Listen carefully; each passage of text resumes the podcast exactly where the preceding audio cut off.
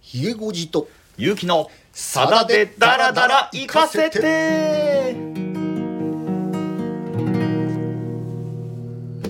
17回目の放送ですよろしくお願いしまよすろしくお願いします何かこう週末にひげごじさん非常に楽しいいいことがあったみたいですねというよりこれ仕事ですから、あ出た出た仕事なんで、はいあのね佐田さんあの久しぶりにまた、うんあの長崎先月のね長崎に続いて、今回アコースティックコンサートでね、はい日田と、うんお佐賀の方に入られて、はいコンサート2箇所開かれましたけども、えまあ、あのちょっと佐賀の方にね、うんあのお邪魔いたしまして、はいえーまたあのコンサートに立ち会わせていただきました。えいいなあ行きたかったなでちょっとその前にね、あはい楽屋をちょっとお尋ねしまして、はいはいえーまあ、浅田さんもちょっと時間があったもんですから、うんまあ、ゆっくり話ができたんですけどいいなあまあ、一つねニュースがありまして、はいはいでまあ、その時あの田代さんとええ倉田さん、はい今あのねはい一緒にツアー回ってらっしゃいますけれども交えて、え3人とそれぞれ話ができたんですが、はいね、もう皆さん、うんあー待望のうんニューアルバム、6月1日はいリリースっていうのが発表されてますけどね「うん恋、来いえー孤独の悲しみ」はい恋の、おーレコーディングがえ終えわったということで、ああよかったですえねー歌入れもすべてはい終了して、こおーれから最終調整、はいえーパッケージに向けた、うんいわゆる、まあ、あの紙資料の作成とかおねおそういう作業に入っていくということではい予定通りうんリリースできる段取りが整ったといやーよかったーお話もお伺いしましてはいはいはいえーもうすでにねうんうんそのあのアコースティックコンサートの中でもね、はいえーキーウから遠く離れてっていうはいね、あのこの恋に収録される一曲はすでにステージでもご披露されてますけれどもね、うんうんええええその他どんな曲が入ってくるのか非常にね、楽しみではあります。はいあのそれともう一つなんかコンサート会場で何人かから声かけられたん ですっていやちょっとロビひげーごでじね、さんあの、はいまああのしげ佐田茂会長とね、うんちょっとあの用があってステージあの終わった後ね、はいあのロビーにいたところ、えちょっとコアなね、はいファン、うんうん、複数の方からちょっと声をかけられましてですあねらららららら「ひげおじ さんラジオ聞いてます」っつってね、えーもう毎週楽しみです」って言われて。ああるら方から 本にしてくださいっ ていやいや誰も買わんわって言ったんですけど、すごいなーまちょあっね、とだんだんまた有名人になってきたんじゃないですかややね熱熱心にねそんなにうん聞いてくださって楽しみにしてくださってる方がいらっしゃるというのはね、我々としてもねやりがいがあるなというふういやーに思うんですけど。本当にありがとうございますやっぱりねすごいなと思います よ。あのまあこれまでもね何回か,、あうんうんかあのコンサート会場でお会いした方ではあるんですはけいどね。ええやっぱつつつって寄ってこられてね、うんうんやっぱりねラジオ聞いてますっていう声かけられるとやっぱりなんか嬉しいですね。ええそうですかええパーソナリティとしての喜びをちょっと感じつつある今日この頃うん、まああのやっててよかったっていうのああそうですねそれとねあのん楽屋でちょっとね、あの、うんまあ、これまで、はいえーどんなは曲曲やったんだってねさださうんうんうんんと話になった時に、はい先週はねちょっとレモンやったんですよという話をしたらね、ええええたまたまねその楽屋にあの株式会社まさし株馬の小学校時代からのね、あうんうんのう同ん級生の山口保専務がはいはいいらっしゃってですね、ええあレモンはあれは名曲だよというのをいきなり ね保さんが言い出して「松さん黙って聞いてんだけど、ええいやー改めて私も久しぶりにねうん「レモン」という楽曲とね本気で向き合って喋らせてもらったんですけど改めて素晴らしい文学作品だと思いましたっつったらうんうんうんうねん保さんが「さだはねあの頃天才だったんだよ」って言うからでその後ね付け足したように「今も天才だけど」って保つさんしか言えないなそれだからそこでさださんやっと入ってきて「いやーあの時よくレモン盗んだよな」っていうね、うん、そのまあ降りてきたっていうかね、うんうんうんうん盗ませるっていうのがやっぱり梶井本次郎の小説からああねおっしゃってましたねひげおじさんもね改めて正志さんも「いやよく盗んだよな」って話になったんでやっぱそうですねでもやっぱり盗むっていうエネルギうんうんうーんかじるっていうエネルギー放るって放り上げるっていうエネルギーってうやっんうんうんうんぱり佐田さん20代のやっぱりエネルギーがあったから書けたんですよねっっていうような話したうんうんうんうん今度保さんがねはい、今だったらねもっとうまくあー作るだろうなうんうんうんだけどああいうなんていうかね危うい感性では書けないだろうな、ああなるほどうね、ん、だからそこは20代のさださんだから書けた、うん、うんうんうんああのねやっぱり鋭い感性でね、あのお小説「レモン」からね、うんえー影響を受けてあそこにたどり着くっていうね、はい70でもっとば保さんが言うようにうまくまとめたかもしれないけど、うんうんうんああいうなんかドキドキするようなね、はいえーもうスリリングなうんやっぱり展開のお楽曲には多分ならないだろうっていうことは案に、うんまああのー田本さんもねおはあっしゃってなんかそういうねうん話でちょっと盛り上がってたら、はいさださんがね隣でね「俺の前でね俺の歌の解説し合うな」とか言い出 して。いや俺がいないところでやれとかって言ういやいや失礼しましたってなんかいい時間過ごしてますね羨羨ましいまあね他の話もしたかったんですけどね、はいなんとなくレモンだけでう終わん ってしまったっていうああねそうですかうんでもあのロビーでいた人がねやはいっぱりね、い、やーあのレモンもそうなんですけどあの、ええ主人公の解説おがねおはいはいすごくねあの良くて、ええあの特にあの最後ね、うんうん歌入れが間に合わなくて、はいえー最後の歌詞の仕上げ を車の中でね車の中で書いでてしきたたっねていう話は衝撃でしたって話をされてねああ確かにねああいう話って多分本邦初公開だったのかなってあららららららうんこれはさださんには言わなかったですけどすごいでもお得感あるっていうねラジオではもう間違いないですからさださん大好きな皆さんにとってはねうんまこれからもねお願いします よでも今日の曲はね、うんこれはねやっぱり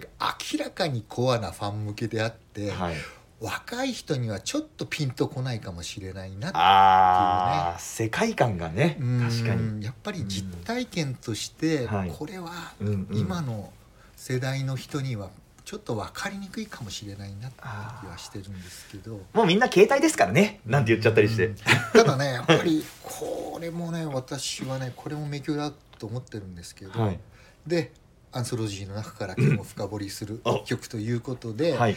えこの曲をはいご紹介したいと思います。 なんか前奏弾いたりして雨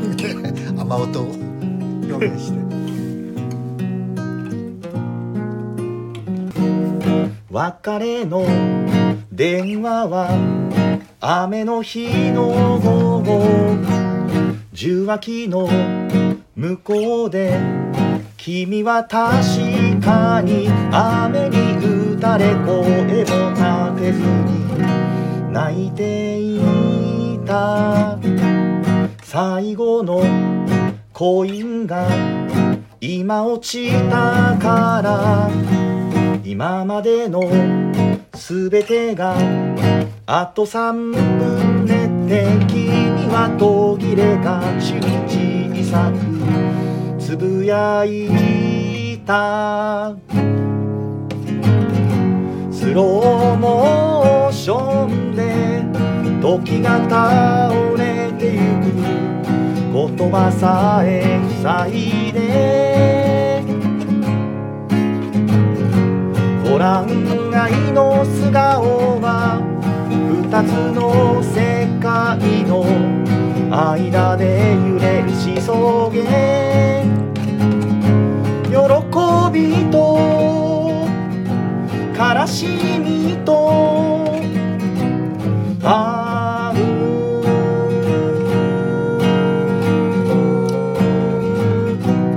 うあう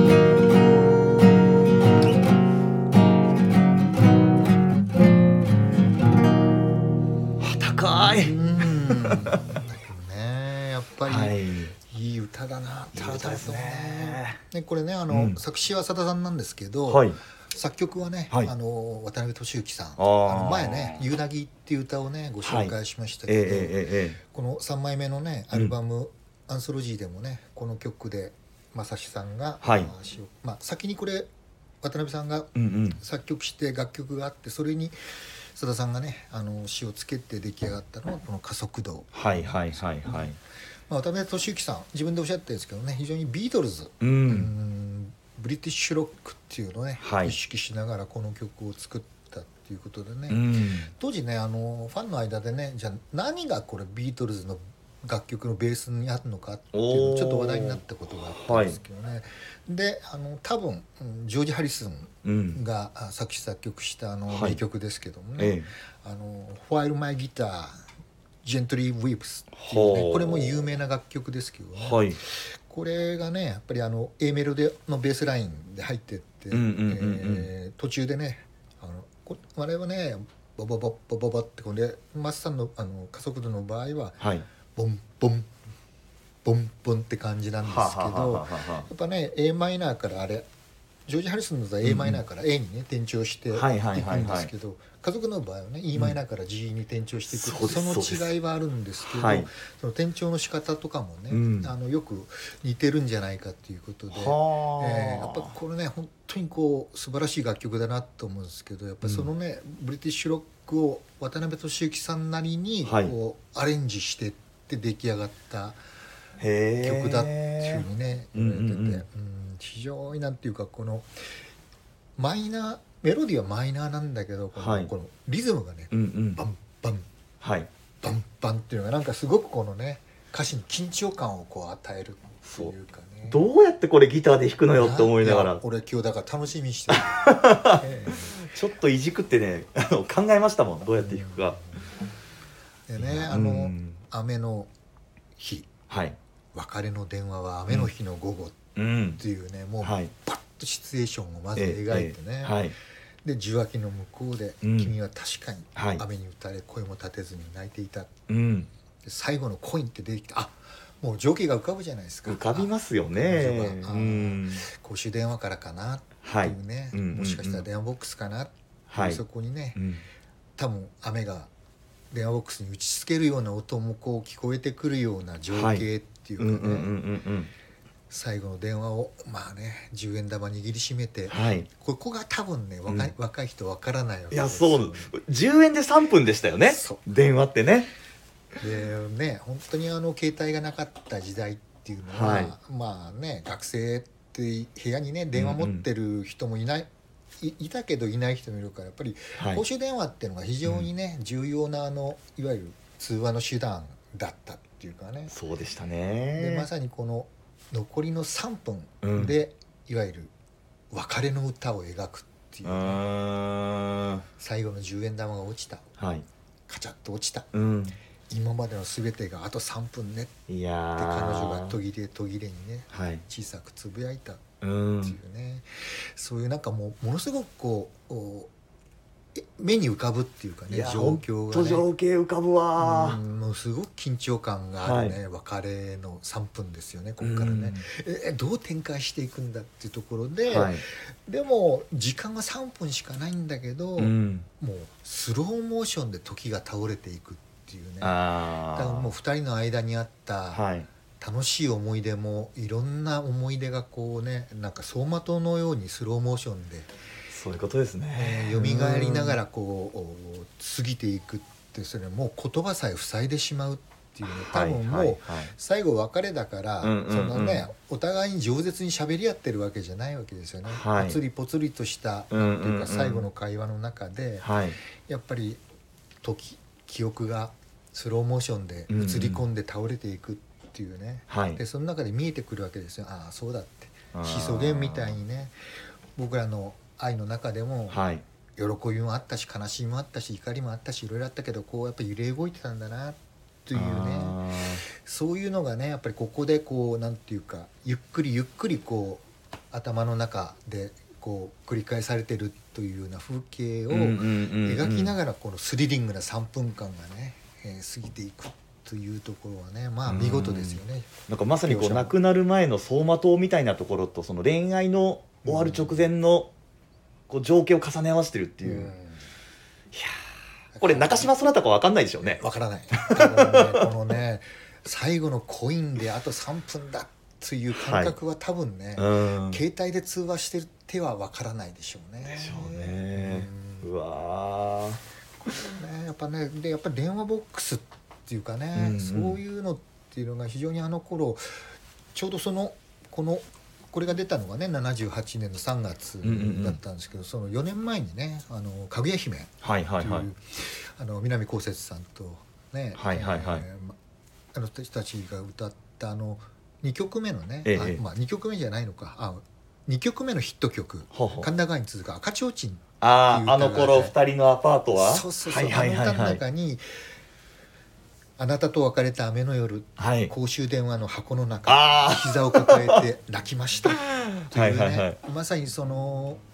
4年違いはあるんですけど、はいはいはいやっぱ公衆電話の中ではいやっぱりね、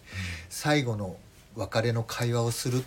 というのがね、はいはいはいえーやっぱりなんとなくあの時代70年代っていうのはあはい一つの風景だったんだなって気がするんですよね。いい歌ですね赤字分ねあの頃二人のアパートはでしたっけそ うです。裸連休嬉しくて。はいはいいい歌だあ れね、あの、ちょっとあの違ったエピソードなんですけど、本当はね、はいはいあの時に、ええはいあの高節さんたちかぐや姫はね、ええ名残雪をね、はいシングルにしたかったらしいんですよ。ほいほいほいうんだけど赤ちょうちんっていうね、あのもう映画化が始まっ進んでたらしくて、へえあれ秋吉久美子さんはいのデビュー作だったのかな。へえあなんれか何でも知ってますいやねいやたまたまたまたまなんですけどだからもう神田川に続いてね、はいええーまあ、四畳半ソングって言われましたけど、えええ神え田え川からこの赤ちょうちんにはいはい続いたっていうふうに聞いたんですけど、いやいへやすいませんちょっと余談で したえ 珍しくかぐや姫も語神谷る姫でやっぱりこのね加速度っていうのがね、はい何を意味するのかっていうのがねうんうんうんうん一番ではねちょっと分かりにくいんで、はいここはゆきくんねはぜいひ2番まで歌い切った後でまたちょっとあ解説をさせていただこうかとあわかりました最後の電話が小鳥と切れて静かに僕の手に残ったものは発信音と穏やかな雨のさざめき途絶える直前の君の優しさは最後にピリオド打たなかったことまるで悲鳴のように言いかけたそれからって自分の重みに耐えきれず落ちてゆくガラス窓の雫あたかも二人の加速度のように悲しみを集めてほら一つまた一つある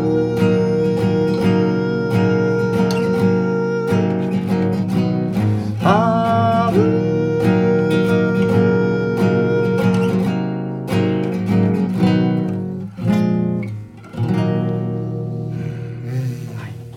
ね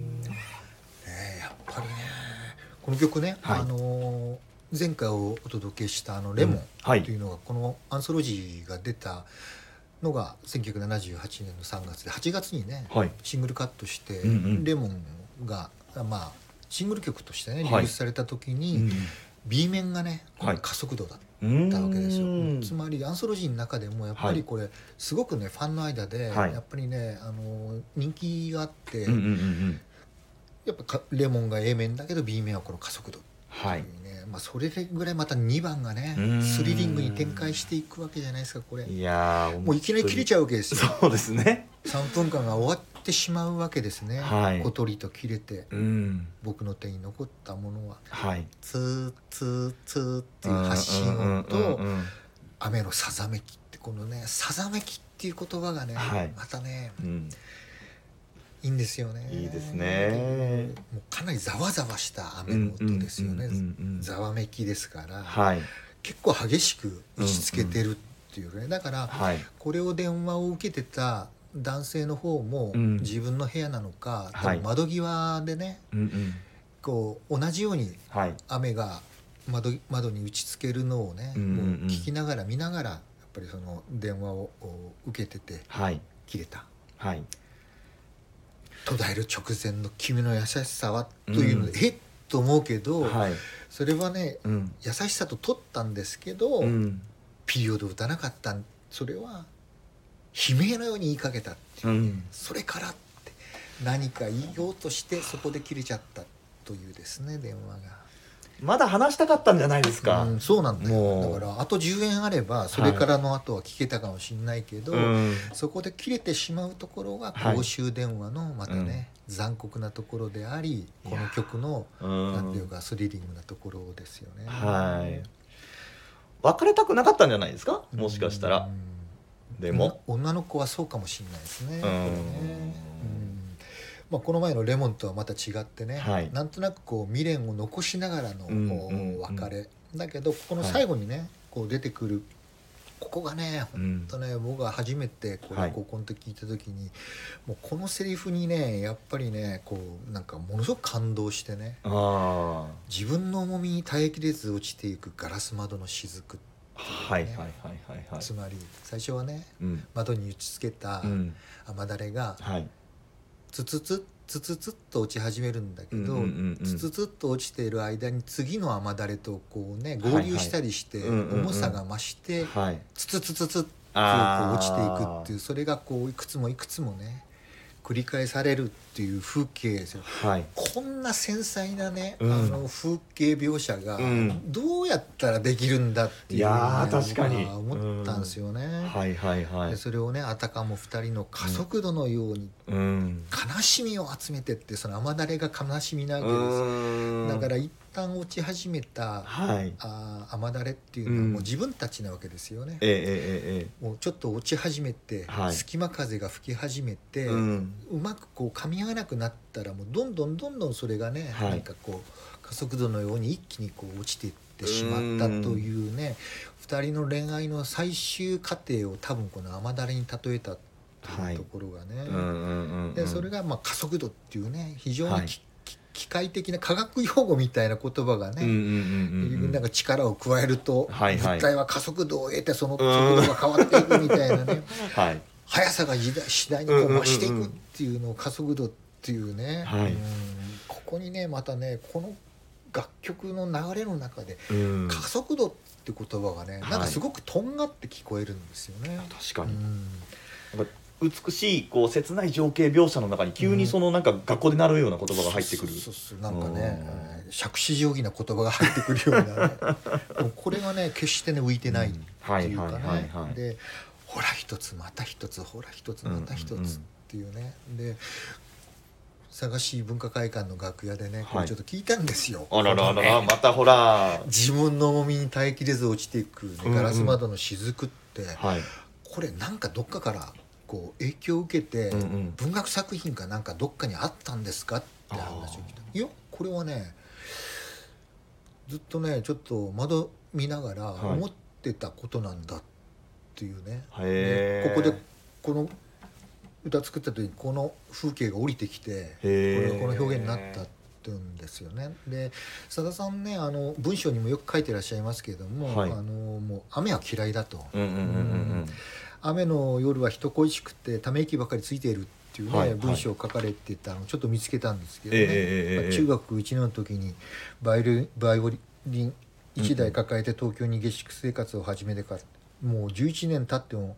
まあね、あまりにも長すぎるほどうん一人きりの時間を食べて育ってきたっていうね、これはい24歳の時にね出された、はいはいあの「キキョライ」っていうねはい詩集なんですけども、ここうにん持ってます持ってる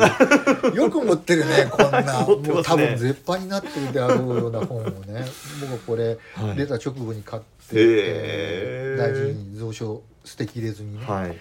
もう当然捨てないですけどいやあの捨てられないですよもうこうふっとねちょっとこう読み返してたらこはいの表現が出てきて、あそうだってえさださんやっぱりねこう、うんうん寂しい夜をねは多い分雨だれとかもこう窓を見ながらね、うん見ながら過ごしてたんだなっていうそういう生活を送ってたから、うんこういうシーンってっていうのが、はいどっかに頭の中でねこうんびりついてて、ここでふっと降りてくる、うーん自分の重みに耐えきれず落ちていくガラシガラス窓の雫ってね、この表現はねやっぱね先ほはいど保さんじゃないですけど、うん天才さだまさしが生み出したね やっぱね究極のフレーズじゃないかなっていうふううーにね思ってて。ん確かにねうんこれがねやっぱりその渡辺俊之さんからね、はいこのいわゆるうービートルズに影響を受けて作ったっていう楽曲を受け取ってね、はいどういう詩を書こうか、うん言葉を載せようかって考えてる中で、うんこんなねセリフでが出てきて、はい言葉が出てきて、うんここまでのね物語をねはい3分の物語をね紡ぎ上げるうーんやっぱりねこれはやっぱすごいこの歌もやっぱりすごいなって、いねや、ー改めてはい今回ねまた改めて向き合って だから高校の時にうの解釈からまた少しこう変わってくるわけですよねあー当然ねそうですかだってうん恋愛経験とかもね、ええして、ええはいもうねこの年になってくると、うんうんねえーそうだそうなんだなっていうふうにねんまた違ったね受け止め方解釈っていうのがあってうんちょっとね今日は短く終わるかなと思ってたけどけ結構長くなってきましたねそうですよ。 そうですよ。ゆうき 今日短いかもしらんとか言って夕方言ってたじゃないですか。言ってた きっちり30弱やってますよ。30分弱。いやいやいやうんでも、うんね、改めてやっぱりこの曲ご紹介できてよかったなと思いますね。ううんんいや、僕も好きな曲だな、これ。うんやっぱアンソロジーいいですね。それいいねアンソロジーいい本。当にうん。もう一曲ぐらいやるいや、いいと思いますよ。いいと思いますあ、ちょよっと。ねここはそれじゃ大物がね、はいかかしとかコスモスとかね、うんはい大物が入ってるんでね、はい。これはいつかやるでしょうけどいや、そうなんですよなんかね。今じゃないかなって気がしてるんですよね。まあ立て続けにね、大物やってもね、うんっていうところもあるし。これはやっぱりこうアルバムの中の一曲というよりこれはもうそれぞれがねピンで立ってる楽曲なんでねはい。これはどっかねうん特にコスモスあたりはねやっぱはりい季節感を大事にしながら ご紹介したいなと 時々大事に する季節感。